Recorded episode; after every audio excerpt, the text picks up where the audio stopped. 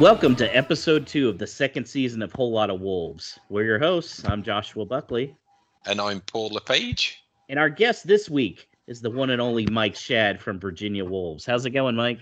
Good. How are you doing tonight? Pretty good, pretty good. And Mike joined us last season for a couple episodes, but uh, you can why not go ahead and offer a quick reminder about how your Wolves support came about? Came about by uh, diving deep into the interweb uh, about my spirit animal, and then aligning it. My spirit animal was a wolf, and then aligning it with the Premier League team that has a uh, wolf for its mascot, which is the Wolverhampton Wanderers. Yeah, that's about the uh, the shortest version I can come up with right now. Paul, I think we probably have some of the most unique stories with how people that aren't from Wolverhampton became Wolves fans. Yeah, that's right. We got spirit animals and ancestors. yeah, and ancestors. And... FIFA. FIFA, yeah. and even the Pittsburgh Penguins. It's that's right. Yeah. yeah. very eclectic, but that's the joy of sport, I think, and the the joy of fandom. So I warmly encourage it. Anyone yeah, else out there who's got a random story of finding the wolves, and do get in touch. yeah, definitely. Definitely. We have a ton to talk about today. We're going to first dive into the season opener last week. Wolves lost 1 0 mm. to Leicester City and there were things to be frustrated about, but there was also some real positives to take from the game. Paul, how did you feel after the match? You seem to be in a fairly decent mood considering uh, they lost. Yeah, game of two halves. Watching the first, it was like, what's changed? and yeah, that's what I was gonna say. Really. Nothing's really changed from last not season. Not a lot, and then uh, up popped Mr. Traore and missed that sitter, and it just felt a little oh, doom man. and gloom from that point onwards. And mm. what was it? Probably five minutes later, letting letting a sloppy yeah. goal, and it was dis- a disappointing goal to give away from the contributions across the pitch that that saw it happen. But to be in that position after that glorious chance it was unfortunate because I think if he'd have scored that one, especially with the way that we played second half, which definitely was a distinct positive and mm. can take lots from it. I think if we'd have gone a goal up in that game, we'd have we'd have mm-hmm. closed it out and won won mm-hmm. quite comfortably. Um, mm-hmm. But that on that it's funny that on the flip side, Traore for me was man of the match, and, and everything went through him. still the first name on the team sheet yeah. He he had that un- unfortunate miss, but then in the second half when he just absolutely bullied Vestergaard out of the way with his strength and his power and everything that he's got, and still had a good chance. If that yeah. had gone in, it would have all been forgotten, and it would have been well. How great is Traore scoring a goal like that, which mm-hmm. sum, sums him up all all the sum of his parts. Um, yeah, people talking about, oh, he should have been in for Vestergaard as a centre half signing, and Traore made him look silly and put him yeah. on his backside. I, I, think we deserved probably a point on the balance of play over the half, yeah. and to go to a Leicester team that are always chasing a Champions League place. They won the FA Cup last year. They've got quality throughout.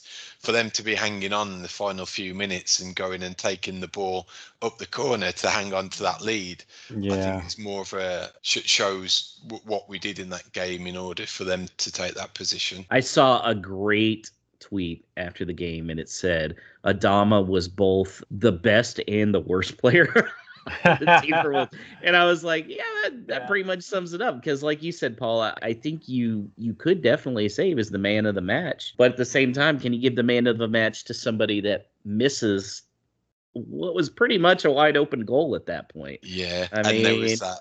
Yeah, there was also that screen grab that did the rounds on Twitter of him through on the left hand side and it was Jimenez wide open in the middle and it was yeah. Prime oh, yeah. for a cross yeah. on his left foot or to kick it across with the outside of his and it's just when you see I didn't realize the extent of that chance in real time but when you saw it as that frame it was like man how, how did we not get something from from that particular move and I think it, it's Traore in a nutshell we saw it all on Saturday mm-hmm. yeah mm-hmm. Yeah, what do you guys think of the uh, the Bruno Lage comment about him? If he would, if he could finish, he'd be on, on a top team Did you guys read that? In the I did. I did. So number one, I like the fact that Lage is being a little more open on this stuff. I feel like that's part of his motivation. I, I was thinking more about that comment today, and here's what I'm anticipating to happen. I think Bruno Lage has big plans for Adama this year. Here, mm. this this was an interesting stat. Okay, dribbles completed on Premier League's opening day. Crystal Palace 10, Everton 10, Leicester 9, mm. Chelsea 8, Adama 12. And it seems like he's going to take a lot more of an offensive role. I think Lage has gone to the board and said, "Do not sell Adama this year. Okay? Keep him I'm gonna turn him, give, make him have that end product, really turn him into an offensive force, and then next summer he's worth that amount of money and going to big teams. So I think he's putting it in Adama's head, like, listen, if you do what I'm wanting to teach you, you can go to a big club, and then that's going to help Wolves because they're going to get the big money from it. I won't be at all shocked if he signs a contract extension first couple weeks of September just so they have a little more leverage and then look to look to sell them next summer. That makes a ton of sense. I think Lage yeah. definitely comes across as a player's coach, and if Traore in particular buys into that and recognizes where he can strengthen his game and what Lage can do mm. for it, then the sky's the limit. And he's right. If you add goals to Traore's game, if mm. he could touch double figures, ten or twelve a season. Yeah, you're talking at three figures, three like in in absolutely the hundreds yeah. of millions now. But the thing is, we've seen it though. Those two goals away at Man City in the second season, carbon copy of the opportunity had on, on yeah. Saturday. So we, we know it's there, it, it, but it's fine margins and, and being cutthroat and doing it every time. Yeah, consistency is huge. Yeah. Yeah. And uh, let's be honest, Adama's not a guy that wants to sit on the bench. He he was early last season. He wasn't happy. So I don't necessarily think Adama wants to move right now because if he goes to a big club, he's going to be sitting on the bench. He'll come in as a sub, but I think Lage has told him, "Look, you stay here for a year. I'll coach you up, give you an in game or an in product, and we're gonna it, it looks like a big part of the offense is going to flow through Adama and really take advantage of his unique skills. Yeah. Yeah, I think it's just interesting the way Bruno is. We're already starting to see the differences between Bruno and Nuno because we never saw Nuno.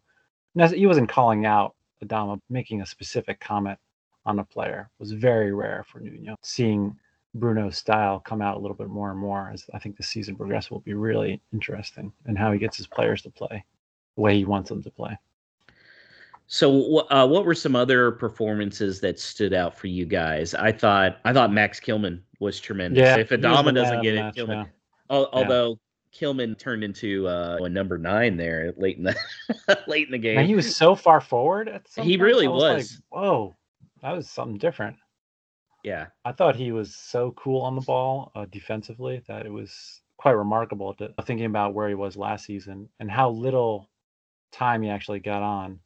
And then this season, seeing him just on this first, I was, you know, really impressed. And I was like, why isn't he play? I mean, how, how come he hasn't been playing like all last season? Which I think a lot of people questioned as well last season. For me, it's that gave me some optimism that he could definitely have a role to play in the back four with the right centre back partner. There's an, uh, an interesting statistic about him. He actually completed more long passes than Coady I saw that. Yeah. yeah. So that was like, oh wow. So that was like an interesting little stat of like him bombing forward and doing those crosses that Coady is known for. Likewise, is there a sweeper there? Is Coady's frailties when it comes to those battles with uh, Jamie Vardy that, mm-hmm. that ran him ragged at times? That does a more complete centre back who could sweep take that role? And is that a Kilman if he yeah. if he's got that passing range as well? So it's interesting. He has he's more physical as well, and just he's bigger than Coady yeah. too, so it gives them another. I think the reason that Vardy scored one of the reasons is because they are very close in size, and Vardy kind of a little bit bullied him at the end in order to get across him. I don't know if he could do that to Kilman because he's just bigger. Yeah. An- another player I was watching, interestingly, was uh, Moutinho. It felt like early, yeah. yeah, it felt like early on he seemed a little uncomfortable with the press and how high he was. They were wanting him to go up, but Mhm. then he had that just beautiful pass to Adama Man, that to was set the so- goal. Do you think with Moutinho it was more nerves early on, or do you think he's even a fit for Lage's system? That's a good question. That's why I ask him. I know. I mean, everybody says he's too old, uh, or getting too old, or is it too old? I think a more pressing style probably doesn't play to his strengths, especially since, as we saw last year, when he was more controlling. I mean, he had like a crazy statistic of side to side passes versus forward. So I don't know. I, there's a part of me that still wants to see Owen Otasowie and alongside Neves. I think that ship Oh. has sailed. I know, and I was sad. I'm saddened to hear that, but uh, because just because he was so, he was such, uh, he was way more aggressive than Neves is, and faster and younger and Mhm. more physical. I think Moutinho is also has way more technical ability than I think Owen possessed. So, yeah, I don't. I guess my end solution is I'm not sure, but probably at some point we do need to replace the, the oldest man on the team now. Someone who is maybe in their 20s. I don't know, late 20s. I think it highlighted what Lage has said about the similarities amongst the players, where to me that Moutinho, if he stays, needs to be transitioning into a a bench player or a rotation Right, player with right. Neves plus one other. And I think the one other at the moment is Dendoncker, but really to to go to that next level, that need that particular position Hmm. needs to be an upgrade, needs to be an Owen Otasowie style type of Yeah. midfielder to complement a Neves or a Moutinho if they rotate, and that's where we'll get the value from. Those three, Neves, Moutinho, and Dendoncker, nothing's changed with them the past three years. Yeah, we know who they are. Yeah, it, it's still the same that's being trotted Yeah. out, and some of them have regressed. Certainly, Moutinho's regressed age-wise, not through quality of his play, but the, the Mm-mm. consistent performance. He, we can't expect him to play in, in uh, week in week out No. in the side at 30, 35, and then Dunk had a dip last season. Was that temporary? Is that going to be turned around? We don't know yet. It's not that body of work, so I just I just have a vi- vision of Dendoncker last match. He was just like I just felt like he was running back and forth, and I didn't see him really. Yeah, control the ball Roblox, Roblox style. Yeah, like somebody was pu- pressing forward forwards. I don't know if it was Vardy or Tielemans or whoever it was, and uh, he was just like chasing him. I was like, "Yep, that seems about right for Dendoncker, just I s- chasing after a guy." I still think we're going to see some of Coady in at defensive mid at some point once Really? it goes to back four. Yeah, Paul and I have talked about it a little bit. I won't be surprised if it's like a four one three two or something like that, where either Mm. he's just sitting in front of the line or even lined up beside. I, I think I think That'd in Lage's system it might work. I don't know. Mhm. I don't know. What- if it did if it did switch to that that 442 the benfica 442 at some point possibly i could see coady as a defensive midfielder too Yeah. but asking him to fill a Mm. traditional number Yeah. six number eight in the center of the park no way he couldn't do that in the championships Mm-mm. Yeah. No. One thing I think we did learn was we definitely need Aït-Nouri and Semedo in the starting lineup. I thought poor Hoever, he's young, he's got talent. I didn't think he played that great. He played a little better in the second half. I thought Marçal was really bad. I thought his crosses were just all over the place. Yeah, he should have had a, him over. Yeah. he should have had five yellow cards. He was Yeah. uh, it, it it just with the how much he was being asked to go forward. I just I didn't see it, Much, man. Yeah. Yeah. I was yeah, Hoever's push for that one guy. I, I thought for sure he was gonna get it. That was pretty awesome. Uh, Yeah. straight up back push. But yeah, Marçal didn't do yeah, he didn't do much. Mean he kept on kicking over kicking those crosses like Oh, it to- was awful. It was like he was crossing it to Hoever. yeah. Yeah. And then the only way that we even got them was because Hoever is decently fast or Dama would hustle and get it. But it was you know, by that time it's too late because all the defense is setting back already. I But did yeah. think that was a reflection of the second half that Hoever had a much better second half and was more Mm. involved. And it seemed to me, in my limited knowledge, that it was a subtle formation change. And Trincao went closer in on Yeah. the right hand side and was Mm. more buzzing around Jimenez more and slightly more central. And that had a positive impact on his game and he had a better second half. It freed up some space where Hoever could hit the byline, go forwards, had mm-hmm. more license, and I think we saw the benefit of it. So whether whether that's work in progress as well, that they're still trying to find a balance if it is them two for these next couple of games. Obviously, Semedo had some minutes for the 23s today or yesterday, I forget what it yeah. was, but so he could be in contention come Sunday. So it's still finding its feet somewhat in terms of how they're setting up and the mm-hmm. positions that these guys are taking up. I like them battling uh, Hoever and uh, Semedo battling for the position. I think the Hoever could learn a lot from Semedo, and I think it's good competition for that position specifically. Yeah. Now you mentioned Trincao. I'm curious you guys' thoughts on him. It was his debut. To me, very quiet first half. Seemed to play better in the second half, like Paul said. Once he moved a little inside, to me, it seemed like he was trying to get a little too fancy at times with his passes. And while I think he has a ton of talent, I think he is a starting caliber player. I don't know if he's a starting caliber player right now. I think he might be better served. What do you guys think on that? I think it's interesting when you see. I think we saw this with Semedo last year. Uh, we see players come from different leagues. I mean, they're both. I think him coming from La Liga showed how different the leagues are, in both in pace and physicality. I think Trincao got pushed off the ball like once or twice, and then also just the the speed at which the defenders come towards the attacking mid mids is just quicker. They they have less time on the ball, and I think he it's going to be a steep um, learning curve for him. But I think I think he has enough talent and technical ability to get there. But I think you're right in, in saying and that he, he's he doesn't look comfortable to me yet with the people around him, but also the, the pace at which the, the play is occurring uh, on the field. And I always think some of you, I always remember last year someone was telling me about, they were talking about Semedo and the fact that Semedo was playing behind Messi. And so there, there's things that he could get away with, couldn't necessarily uh, get away with. And I probably a little bit of the you know, similar thing. I think Trincao will be fine, but I agree with a lot of those points that it's getting used to a new league and a mm-hmm. new team.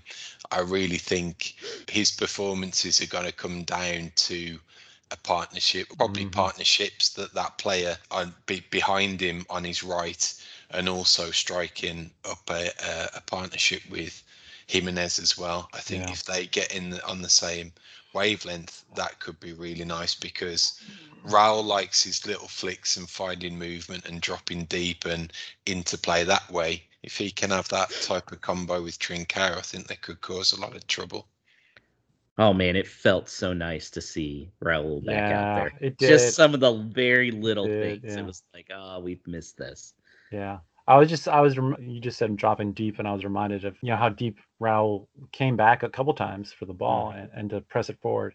But then also we missed that when we had last season when Jose or Fabio they just they didn't do that at all, and they were they weren't yeah they just didn't have a, as good of a hold up play and control with the ball close to their feet as Raul does. He was there, hundred percent physicality. Yeah, battle amazing. with Söyüncü and put him on his backside a couple of times as well. So didn't shirk anything, and it was mm. like it hadn't been away. So yeah. when that first goal goes in, when that first goal goes in on Sunday early, within four minutes the whole place yeah. erupts it's going to be special yeah i agree i agree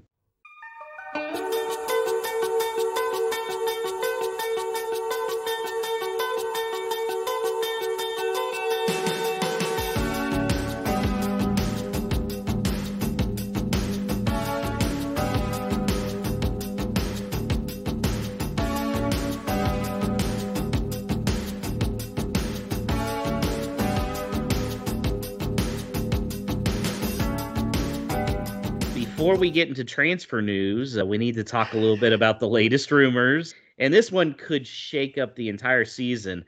Paul, I, I know you texted this morning and said there's a lot of smoke around rumors of a Neto injury. What do you do you think this is oh. real?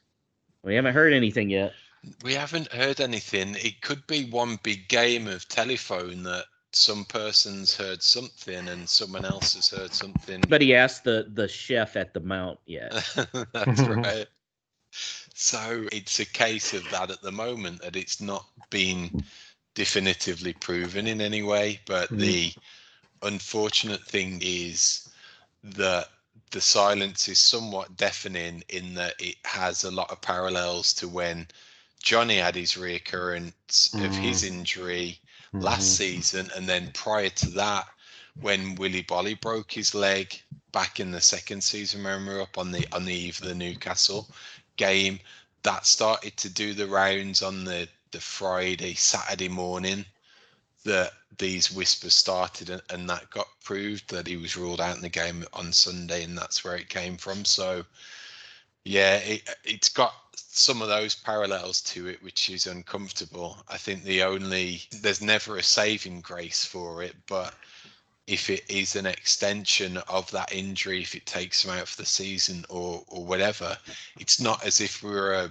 building stuff around him in the here and now because he has been out and he's not part mm-hmm. of the mm-hmm. first 11 so it's not like you're taking that massive important piece out but maybe it does certainly make it even more of a need to get a mm-hmm. replacement in which i think we're pretty light anyway especially with podence not fully fit does that mean there's now two forward positions that need filling i think it definitely means adama's not going anywhere you can't have Neto yeah. out for the year and then Adama go Adama somewhere. Well. Yeah, you might as well just run a four uh four six system. Just forget offense at that point. I do feel I was excited to see what Neto was going to look like in this system because I think Neto and Adama and Raul in a Ilage system was going to be super potent.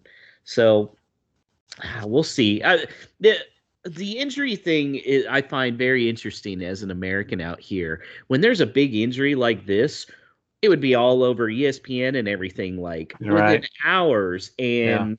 There'd be a timeline and everything. Yeah. And it's so interesting with the EPL what big business it is, how it's there's so much centrifuge going on over there. Mike, what do you how do you feel it would affect the team if Neto is out?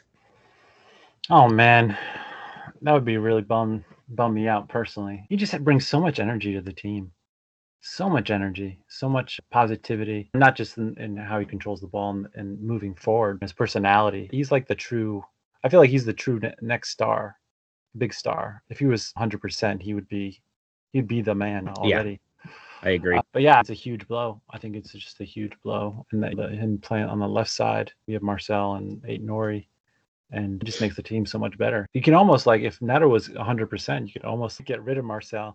I know he has a two-year contract, but you could probably try and sell him and get rid of him and take some of that money and use it for a center back or or something. I think at this point we'd get like a bag of peanuts for yeah, Marçal. Probably get like a yeah a pat on the back, but at least we wouldn't have to worry about it anymore. pat on the back. I don't know. I don't know. I think yeah, it's just a huge blow for us. I think it would probably help Wolves. Uh, it would probably help Wolves health insurance premiums. I would think. Yeah, we wouldn't have to waste time on the, the trainers. We could uh, spend more time on somebody else. uh, oh man, yeah. So. And so, with the news of this Neto injury, back came the uh, rumors of Gonçalo Guedes. Was hearing a little mixed things today. Some people mm. were like, oh yeah, Wolves are flying out there to work with Valencia on a deal. Others were saying, ah, it's not that close. I saw one that said, oh, they'd have to sell Adama before getting Guedes, which I thought was ridiculous. Paul, what what are your thoughts? Uh, do you think this thing's getting done?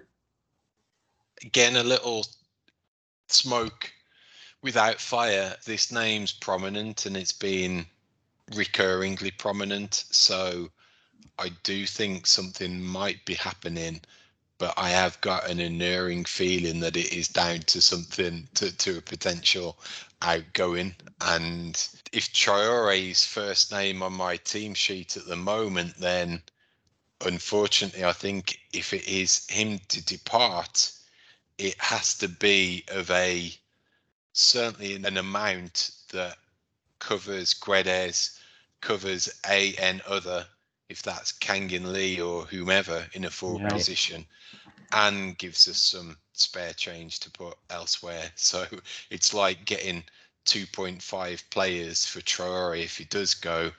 Guedes being one of them. That's the only nerving element that I saw today. That deal link may be to, to do with Traore and the impending departure there. But we've got to see. We've, we've got to wait it out both on this potential injury news and when that transfer window shuts. Uh, who who we've got. So here are my thoughts on it. I feel like they've definitely been talking Kangin Lee, who's also with Valencia. And Paul, Oh, yeah, we've, we've right. talked a lot about it. Just marketing wise, that makes a lot of sense. You're going to capture the Korean market with him. So he's a good investment. My proposal that I brought up today was what if they go to Valencia and go, look, we'll give you Rafa Mir and for Kangin Lee, straight swap. Maybe we'll throw in an extra million euros or two. And then ask to get Guedes on an, a loan with an obligation to buy. So the word was they were looking at, they wanted 25 million euros in order to sell Guedes. What if Wolves came in and said, we'll do an obligation to buy where we'll give you 30 plus a sell on fee or 35 with a lower sell on fee? Would that be enough? Because, okay, Valencia would be getting the money now they would be guaranteed they're getting it next year. Plus, they'd get his wages off the book. And next year, Wolves aren't going to be constrained by uh, fair play financials. What do you guys think about that? Am I crazy? I think with Valencia are also playing very much in the world of Mr. Mendes as well, and Yeah, Mhm. he's, he's supposed to be good friends with uh, the owner or something. the, the the Game of Thrones and the moving parts and all the pieces coming together. He's got his mucky mitts into it and, Yeah. and moving it all around. So it, it's not. I I think from everything what the the club have said as well that they have to be cute with their financial and their, their transfer dealings this summer. I think that factors into it for sure that there may be a little give and take here and a mm. loan with an obligation there so that it all works out in the end to our favour based on the situation that we find ourselves in currently. And you could even tell Valencia, okay, we'll have this the obligation where we're paying you more than you would get right now from any Right. other teams. And also give them the obligation or, or give them the option of what you can buy almost pull the loan back if you want. Maybe give them the first option to hold Mm. on to them. They're going to have to be creative, and I, I think we've seen that already this summer by the fact that they got eight and for like half off with the 50% sell on fee. But if you look at it, they can buy out that sell on fee for an extra 10. I thought that was really smart how they did it. And I think they tried to do that with Vitinha and couldn't, which is why that deal fell through. I don't know. With Mendes involved, that could help. But to me, with Valencia, that's it would make sense if you're guaranteed and you're going to get more money next year while waiting the year for it. And I think Wolves, I really believe next summer Wolves are going to open up the checkbook because I feel like right now they feel constrained by the um, fair play because they have to have a balanced book this year. And this is a this is an ownership group that spent boatloads of money the first two years. I just that aggressiveness didn't go away. I feel like they're in the situation now, but hey, Molyneux is going to be back, packed. Get in a couple guys. I, I think they wouldn't mind spending the extra bit of money as long as we can move it to next summer. Personally, I really like the potential of Guedes as well, just in the mm-hmm. versatility that he brings. That he could be a perfect fit in any of those forward three positions behind the striker, and he's more skill set that's capable down the middle as well. Could be just what we're looking for if it comes to a formation switch or reverting from a five to a four at the back and more of a two up front. I think it, it's got a lot of potential in numerous ways if he comes in. And Kangin Lee, he's also very versatile. He can play second striker. He can play that 10 role. He could play out wide. And we have the Rafa Mir ch- chip. Yeah, he's he, I think he wants to go to Atletico, but Valencia is still pretty good in La Liga. And if we tell him, look, that's where you're going, he'll go there and that he'd be a solid addition for Valencia. Yeah. I can see that. One guy we're definitely not getting is Renato uh, Sanches. I don't know if you guys saw he had a knee injury, so Lille said they are not going to sell him this year. Looked like some kind of men- meniscus issue, which is disappointing. But again, I bring up I think the I think Fosun's going to spend money next summer, so maybe he becomes an option next summer. Paul, what are we going to do at center back? Who are we gonna get at this point? I, That's I the question. That's the most Yeah, important I, I don't know who it is. I think the main mooted name the the past few days that's come with a lot of controversy is the Semedo from Olympiacos and Yeah. the baggage that he brings with a, a criminal record that will it's not got into whether it's a it, it, it's a moral issue it, Moral, it's yeah. whether he could even get into the UK based on that criminal record and being able to get a work permit so I don't think think, that- he can I think he's banned from Spain already. for Come eight on. years. Yeah. And if we get that magical Euro, uh, that magical preseason to America next Yeah. year, it can't come here yeah. either. No. Yeah. I, I think that's a non-starter. But the, the only plus point to that is they should they've surely got someone lined up. If that name's still being kicked about, there was a guy from QPR in the championship mentioned today as well. Dicky, I think there's got to be. Uh, th- th- There's gotta be there's got to be someone coming in surely. I think what's just for it's not frustrating that I'm trying to be take a take a deep breath and compress this transfer window in the way it should be, but but it's tricky. But the Mhm. club have told us they came on film and said that a they're going to have to work w- within a limitation that they're going to have to be flexible around the types of deals that they're putting together and that it's going to happen late so that i think that's exactly how it's Yeah. panning out i'm fine with that as as long as it's our first or second target that eventually comes in i would hate to know that we've been in for two or three guys who for whatever reason ha- have not come off Mm. and now we're scrapping for the fourth or fifth that could leave us in trouble if that window slams shut. It, it's just those names that are kicking around like a Kurt Zouma. That's my guy. I- You know, if, if if we've been in for him, great because it sets the caliber of player that we need coming in. I just hope that if he was number one, then we we're working on a fallback option and and someone Mhm. is equally high caliber. We've we've got ready lined up. We're just waiting for whatever those parts have got to be put together in order for him to sign on the dotted line. I still haven't given up on Zouma because he's not a starter. Okay. If you're wanting to start, yeah, I get it. He likes the London lifestyle. But if you're wanting to start and money talks, we can pay him in wages. Come on over, rebuild some of your value. I don't know. We'll see. Another name that's out there is uh Amadou Diawara. I'm I'm a little hesitant on this because I'm getting Cutrone vibes. From Rome, right? Yeah, Yeah. apparently, like Wolves Yeah. want him, Does want him. and they want to sell him, but Diawara's I don't know. And we had that with Cutrone, and look at what it turned into. It turned into Yeah. a disaster. Yeah, I haven't I haven't heard anything good about that uh, interaction so far. So I don't. Yeah, it makes me nervous again. And yeah, we haven't had much luck with any Italians. So Yeah, yeah. we're a Portuguese club. You got to find some Portuguese players, some more.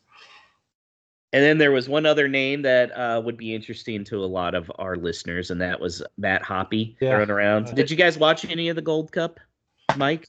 I watched some of it. Yeah, they were. I don't think I saw him specifically play. He didn't, but or him stand out. But he's interesting. Do I think he's going to be a star? No. Do I think he would be a starting Premier League talent? I don't know about that either.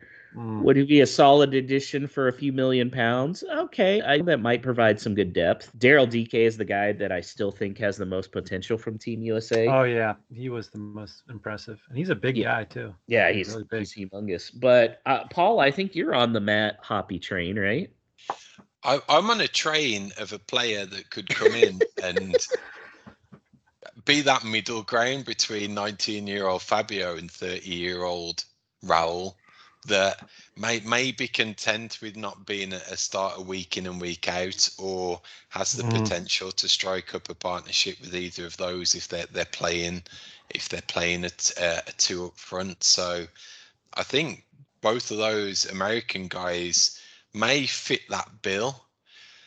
To me, it would be Dicky because of ha- at least having that experience of the UK and having that time at Barnsley, Yeah, knowing what it's like to get kicked, turning out on a cold rainy night in West Yorkshire. That's what we, we need. And then I think he's still of a profile that he could come in and not be clamoring for a starting role, which the likes of someone like Divock Origi at Liverpool Mm. or Edouard from Celtic, they may be Mhm. thinking, if I'm coming to Wolves, I want to be the man. I want to be the number nine. I want to be Mm. starting. Can we get one of those guys in who's content to to fit in to that dynamic dynamic that we're ideally looking for? Yeah, that's good. Yeah. You, so you guys aren't. You don't think Rafa Mir will stay? I don't think he'll No. stay, but I don't. you don't think he'd be a good fit. I keep on thinking about him, and people were really excited and wanting him to stay. But I was like, I I, don't. I think he'd make a good fit, but the, the issue comes down to he's not. He's made it clear he's not signing a contract extension, No. and I get it. I probably would be in that same boat if I were him. So Mhm. yeah, could he be that guy that we're looking for? This, yeah, sure. But if he's not going to sign a contract extension, like Yeah. you got to cash out somehow. It was interesting to see pictures of him training with Wolves. yeah, I still didn't think he looked that thrilled with it, but hey, uh, you never know. Maybe there's a change of heart. I don't know. I don't know. I guess the big question, Paul, is do any of these guys have a nice enough smile for you? Yeah, I need to put some studying into their uh, their their headshots and their portraits. That's a it's a big checkbox for me to, to to check off when we have these incomings. How do you guys feel about Jose Sa? I thought there were a lot of nerves in that first half. I thought he played a lot better in the second half, but it did. There were a few things in the first half where I was like, "Yikes!" I think it was nerves, a big part of it. The coverage was pretty crappy at the time because I think NBC was showing a, uh, a highlight, and it turned out that he'd fluffed a kick and put us back under pressure. Oh yeah, but I think that was his only his only indiscretion. I thought Mhm. his, his handling was good.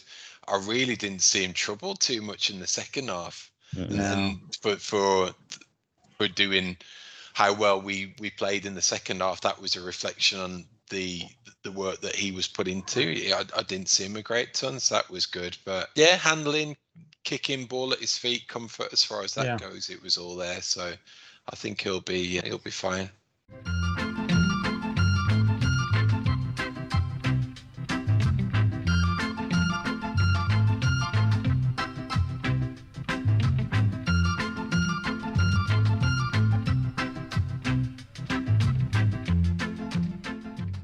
So now that we've talked about the off the pitch stuff, that we have a game Sunday. Uh, is it a big game, Paul? I I, I don't know. Yeah. I feel like there's somebody coming that is interesting. I I, I it, the name's slipping my mind now. Help me, Paul. It's he's, he's Portuguese. He's got a beard. Uh, it's not Santa Large. Um, is it, it? Did you name your dog after this person? orig- originally? Yeah, I did. So Oh wow, that's awesome. So Paul likes nice smiles, and I think we'll all agree Nuno has one of the nicest He smiles does, out he there. does, Um, he does. and he's coming into Tottenham, but we need a little help to preview the opposition. So we're bringing in Andrew from Tottenham Depot Podcast. How's it going, Andrew? It's going well, gentlemen. Thanks for having me. Oh, thank you. Obviously, lately, when you talk about Spurs, there's one big question. What's going on with Harry Kane? Are you feeling he's going to play as a fan? Are you disappointed? Like, what's going on there? This whole situation has just been so bizarre f f from Jump Street, dating back to really to last season when he had the interview on the golf course with Gary Neville. It's just been awkward all around. Let's just put it that way. And of course, he was the only player in the opening weekend of the Premier League season fr- coming back from from Euro 2020 to not participate. I, I think Jordan Henderson might have might not have participated as well, but the only player to really put things off and do it on his own accord, that is. So for, for Spurs, it's been very awkward. As fans, it's been very awkward. Really, the entire fan base has turned on Harry Kane at this point. There's a lot of, if you look on social media, a lot of people calling him a snake. Uh, a lot of people poking at his brother Charlie Kane, who serves as his agent. It's all been really awkward, in in a word. I, as a fan, I, I want to see Harry Kane play for Spurs. Obviously, he's one of the best strikers, not only in England but in the world. But at this point, it does feel like this relationship has gotten to a point where it's been fractured. And for once, it actually hasn't been fractured by Tottenham Hotspur, which is the weird thing. It's this is not Daniel Levy's fault, the chairman at, at Spurs. This is Harry Kane and his people that have really done this. And they, they want a move to Manchester City. Obviously, that wasn't going to happen prior to Spurs opening week game against Manchester City. The rumors are still out there, and Daniel Levy wants at least 150 million pounds for Harry Kane. It doesn't seem like City want to go that high for Harry Kane. I've spoken to some people that follow City, and even City fans are surprised if if City were going to go in that that high for him at this point. They would just as soon patch the striker position together and, and wait for someone like Erling Haaland next season with yeah. the buyout clause. That's what I hear from all City fans. That they don't want a 28 year old with busted up ankles already on on his legs for that price when in another two to three, maybe four seasons, Harry Kane could really be on the downcline physically for himself. So the whole situation is weird. I do, and I do think in the end, by the end of the month, I do think Harry Kane remains at Spurs because I don't think City are coming in for him at oh, the price that at the price that Daniel Levy wants. So I, I, that's going to make it even more awkward when fans have to welcome him back. And really, I think it's more on Harry Kane to welcome himself back and to earn himself back into the to the place of being the talisman and being the guy at Spurs. So that connection between our two clubs looms large on Sunday, Andrew. So Talking about Nuno Espirito Santo, we as Wolves fans have known a distinct way of playing under Nuno. So, what have been the first impressions amongst the Spurs fan base when it comes to him setting up a Tottenham team and how he sets his stall out the Tottenham? I have to be honest, when Nuno Espirito Santo was the hire at Tottenham Hotspur, not a lot of fans were too excited. It, it, felt like a summer for Spurs fans of attrition, and it felt like a long summer without a manager and a managerial hire process that dragged on far too long. There were so many names thrown out there from Antonio Conte to Mauricio Pochettino, our former manager. And in the end, when Nuno was hired, Spurs fans were really just happy that there was a hire. They weren't really happy that it was Nuno. Um, in the little bit over a month that Nuno has been at Spurs, all of that has changed. Nuno has really, and and you guys would know this better than I even. Nuno has grown into the club already, and with an opening week win over the champions, and just the attitude that he has shown, he's really bedded in quickly at Spurs, and he's really growing to be a fan favorite, which is great because that's obviously what you want to see. A lot of Spurs fans were hoping for a Mauricio Pochettino type of hire like I said, they even went after and tried to get Mauricio Pochettino back from PSG. And I'm not saying that Nuno could be that, but there are certainly there's certainly potential there. Um, especially after a lot of people were even skeptical of, of hiring another Portuguese manager after the last Portuguese manager because of how that went. But really, the first few weeks of this have been very good. When he was first hired, a, a lot of people were excited as well, uh, including my podcast teammate Dakota, who really a lot of people wanted to see us go to a back three and play with wingbacks, and that's of course something that Nuno did at Wolves, and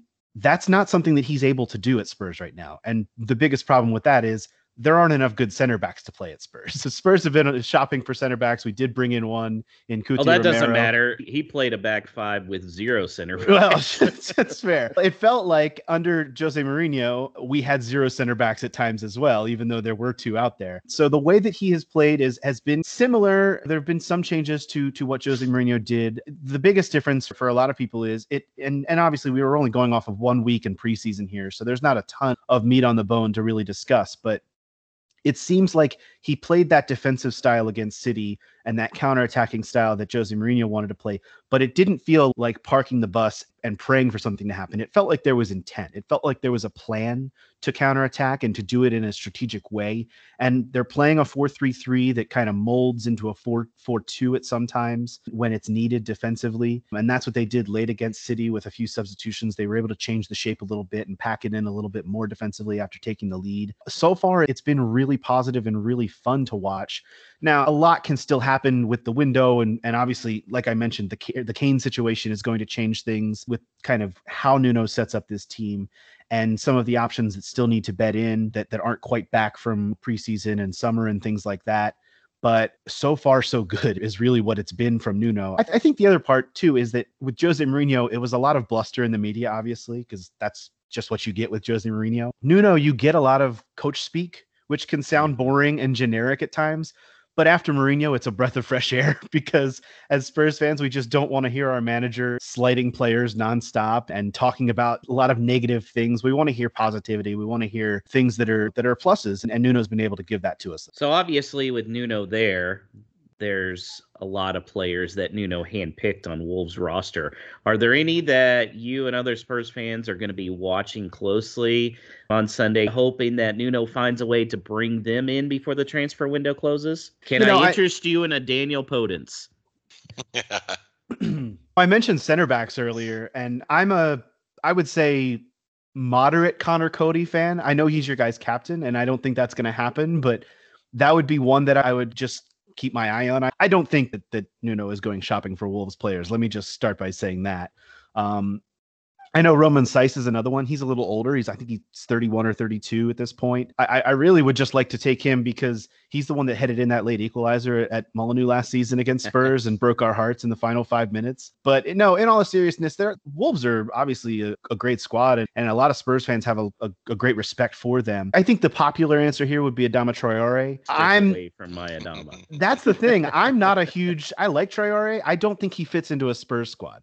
I think he fits into what Wolves operate and, and where the, what they do. I like Ruben Neves. I, I like the the young kid. Is it Hoever, the right back? But I know he just he's just really get, starting to get his legs there at Wolves too. Wolves obviously have a, a good bunch of players. It's just I don't think Nuno. The, the other good thing that, about bringing Nuno in is that Spurs also brought in a director of football in in mm-hmm. Paratici, and he's taking all of that over. And he's the one that's buying the groceries and letting Nuno cook with with them. No, I don't think has to have a lot of worry about trying to recruit players and bring players in right now. He's trying to coach the team, which is refreshing, especially like I say, I, I, keep harping on the last guy, but that is it is the oil and water that we're seeing right now in the change at Spurs, and it's been nice to see so far. So, from our standpoint, they've been entertaining games, but you mentioned that Romain Saïss equalised in last few minutes last season. That's been our only solitary point from the last three meetings at Molineux. So, what you're thinking going into the game on Sunday, Andrew, in terms of results? The Wolves matchup, whether home or away, is always one that I look forward to because I know it's going to, like you said, be an entertaining match. It's something that always makes me nervous as a Spurs fan because of course, on paper, you would think Spurs are the bigger club and they would expect to, to to win a game against Wolves. And I don't say that as a slight to to Wolves or their fans. It's just the way football is. But I, as a Spurs fan, this match always makes me nervous because it's always, like you said, a good game, a competitive game. I I watched Wolves play against Leicester this past weekend, and despite the result, I thought Wolves were the, had the better of it. I thought they were the better team and played similarly to how they were playing under Nuno. Really, it seemed like the only change for you guys was in goal. And otherwise, it looks like a real carbon copy of a, a, a, team that is dangerous and a team that can do a lot, especially especially when they get the ball through that midfield and like you said, Traore is a threat always. It, Spurs are going to have to learn to how to play a different type of match going into this week because obviously playing City, you're going to have to absorb a ton of pressure. You're going to have to learn to score with only about 35% of the ball, which they were able to do. But now you've got to, you know, switch things up a little bit. And you're, as Spurs, you're probably going to expect to have a little bit more of the ball than you did last week. So you're going to need to figure out what to do with it.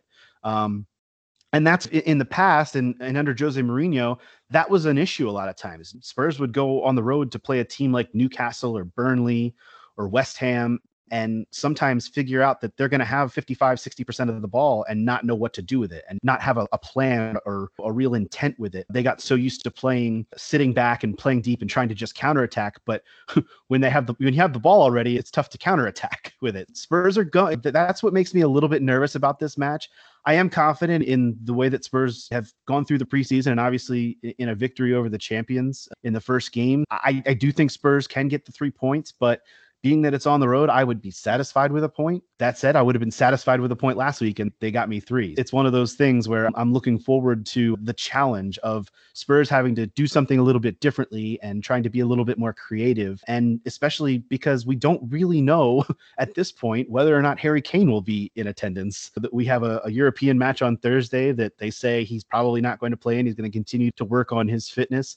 Who knows if he's going to be fit enough to appear, or who knows if just all of the awkwardness will be worked out of this club enough for him to appear in this match on Sunday. It would be nice. It would be nice to have him. It would be nice for him to score a goal and kiss the badge and show everyone that he wants to be at Spurs, but we all know that he doesn't. So that's what makes it uh, extremely awkward in the long run. But there are plenty of other attacking players that that can be creative with the ball and, and do a job. Uh, Heung-min Son obviously being the number one there, but I, I just I want to see good attacking play through the midfield and, and with the ball, Spurs able be able to figure out how to do something when it's not on a counter attack. I think Nuno's going to get a warm reception. Is that going to last though, Paul? if they win the game? Personally, I, I want Molineux to be at its raucous best against him. As soon as he gets off the bus, I hope there's attitude. I hope there's some, not hate, obviously, but I, we need a competitive advantage. And I'm fine for him having a nice round of applause when he comes out onto the pitch. That's where it stops soon as mm-hmm. that whistle blows, he's dead to he's dead to us. You know, in, in, in that respect, it all well, it all goes out the window. I'll have we got much... we got the Kevin O'Leary of a whole lot of wolves right here. You're dead yeah. to me. Yeah. yeah. He, will have as much hate from the Molineux masses as, as someone like a Neil Warnock would. Yep. That's how we've got to tackle it. That we, we draw mm. a line under the sand. He did it. He did a great job and everything. Yada yada. But it's done, and, and we move on. And Bruno and the lads, they they get our hundred percent support and everything that goes with it.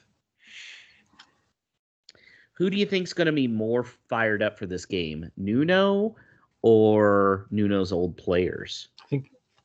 I don't know. If I was Nuno and I was coming back, I'd definitely want to stick it to my old bosses. He's got every inclination to prove them wrong. He's already proved them wrong by beating City in the first match of the season, and now he just wants to keep it going, to rub it in their face, like you guys, you guys let me out of a contract. You guys didn't want me, and look what I'm doing over here. If you would just listen to me, bought the players I wanted to, or invested how I wanted you to.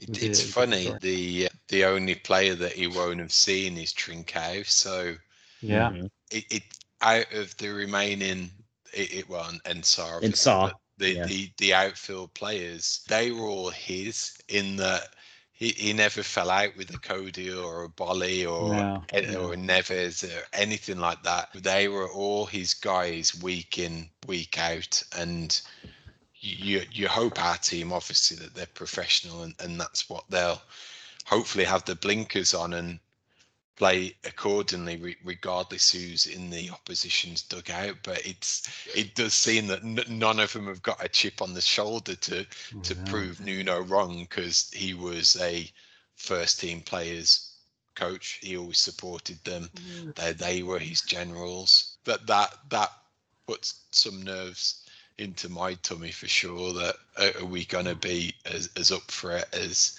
he will be? And can he transfer what he wants to get across into his players to put out performance as well? So mm-hmm, mm-hmm. you think kane starts? I was thinking that but now i'm not so sure. He's supposed to play in the europa i think match yeah this I'm, week. I i don't know. I'm not sure. If you're going to sell him, do you throw him out there in case he gets injured? I, I don't know. I don't know. Does he want to go out there? Mm. yeah. Yeah, if he's put his flag, the stake in the ground so vehemently that he wants off, that it would make it interesting that if he did, if it wasn't if it was a genuine no show for preseason training where he wasn't showing up does that extend to a game day where he says yeah i want to move and i don't want to be involved because i want to protect my mm-hmm. health and protect mm-hmm. that move and then the flip side of that is i'm sure the club would want to do that as well that a they don't want to they, they don't want the fume that goes with it from him and yeah you potentially throw in 150 million away if he gets a bad knee injury. Yeah. So yeah, yeah. They're, they're damned if they do. Mike, do you how do you see our lineup? Do you see any starting eleven changes other than Semedo coming in for Hoever if he's if he's fit enough? They, I bet you they probably play him for seventy minutes and maybe sub him out. I can't think of anybody else. I liked Kilman. I don't know if Boly's gonna be back. That would be nice. If you had Boly and Kilman and Coady, those are pretty. It's a pretty solid back three for me. I don't think anybody else I would change really. I definitely think Jimenez scores two goals. That's my hope. Ooh, two goals. Paul, what what are you expecting from the lineup? I'm expecting a few tweaks. I think we'll still see the five at the back, but it seems that we're at home. We need the attacking intent. I think probably Hoever keeps his place again to Mm. maybe with Semedo 70 minutes mark onwards. Flip I flop, think yeah. Nuri Mm. comes in for Marçal to give us that option down the left that's more attacking. I think And so. per- personally, it, it's one for me with the way that Spurs set up and, and their centre of the park midfielders that it's a game where Moutinho's on the bench and Dendoncker starts. Yeah, I'm gonna be curious to see the. I think, I think the lineup's gonna be potentially a message from Lage to the board as far as what additions need to be made. If he throws out the same eleven, I will view that as he's trying to send a message about Mm. additions needed. But yeah, I would start Semedo and Aït-Nouri both, and then yeah, I'm I'm with Paul. I think Dendoncker in place of Moutinho. So we'll see how it goes. What are your predictions, Paul? I'll, I'll let you start.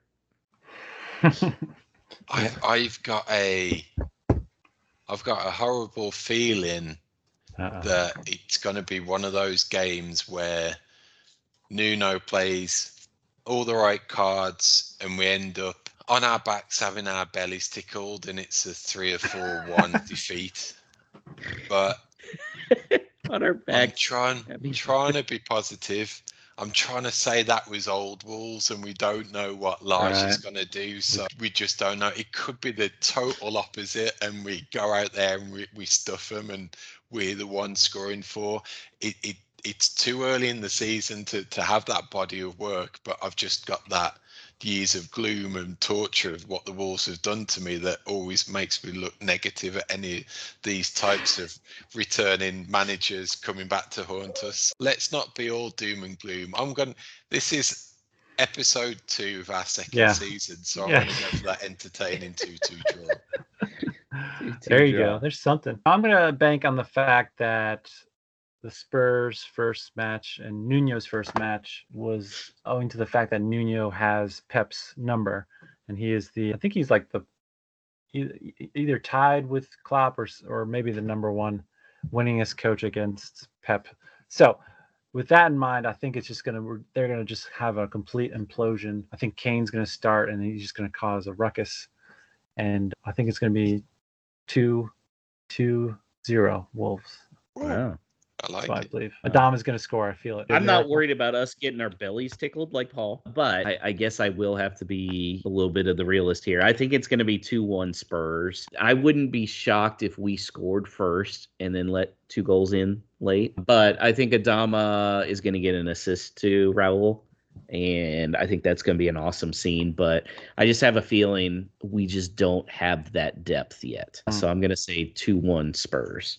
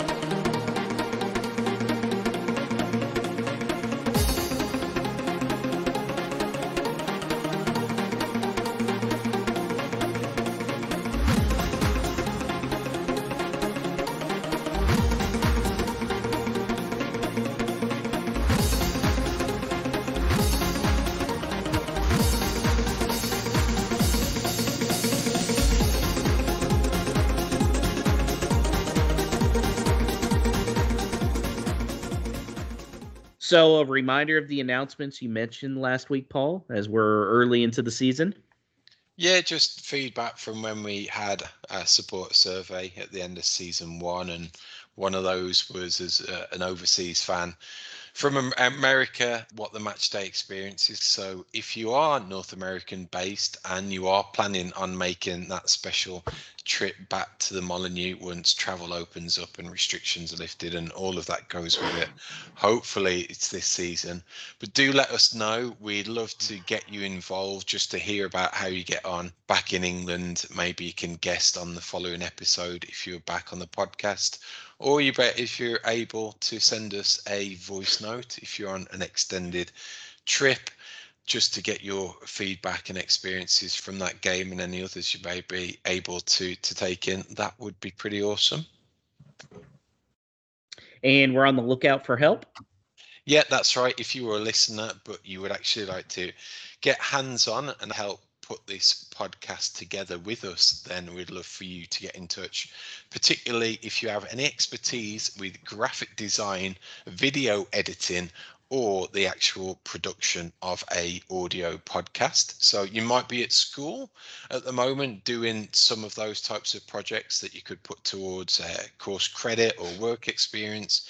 You may be new into a career in the media and that's the type of skills that you could add to your portfolio so if you think you'd be a fit then please reach out by email to hello at wholelotofwolves.com and so, as we re- approach the end of the game, Mike, can you remind the listeners about what you've got on the horizon with Virginia Wolves and how they can get in touch with you? Sure. You can email me at shadml at vcu.edu. You can check out my Twitter, uh, Virginia Wolves, at Wolves Virginia. Uh, you can also go, you can find my uh, blog, my Wolves blog post, which I'm hopefully going to be more consistent this year on my Twitter account on one of the posts that I recently made. And yeah, that's pretty basically it. And hopefully, once COVID goes bye bye forever in the next millennia, we will actually meet face to face and watch a game with some beers like we're supposed to, not virtually or in my house by myself, which is. just as fun, but not as uh, yeah, not as communal as I would like it to be. So just come out to Texas. We're wide open over here. yeah, I just got I just got to fly around to different supporters clubs. Yeah. oh man, that'd be great. If, like Mike, listeners, you're in a part of the country where there's some potential for formalizing your own supporters group, however small, then get in touch as we can help you out directly. And also the club are hugely supportive too, so we can point you in the right direction of a ton of good resources and a main contact that you can go through at Worldwide Wolves in order to get you started and set up. And once that happens and you come together, do let us know as we'd love to welcome you onto the podcast as a guest to help promote it also. So that's it. We're on to Sunday. Do get in touch with us on Facebook and Twitter. Plus, also do what you can in terms of liking, subscribing, sharing, reviewing a Whole Lot of Wolves, however you may be listening. We will catch you next week to review everything from Sunday and preview the continuation of this tough start ahead of Man United's visit. So until then, support the boys afar from Sunday. Put all your efforts behind Bruno. Let us take no prisoners and up the mighty Wolves.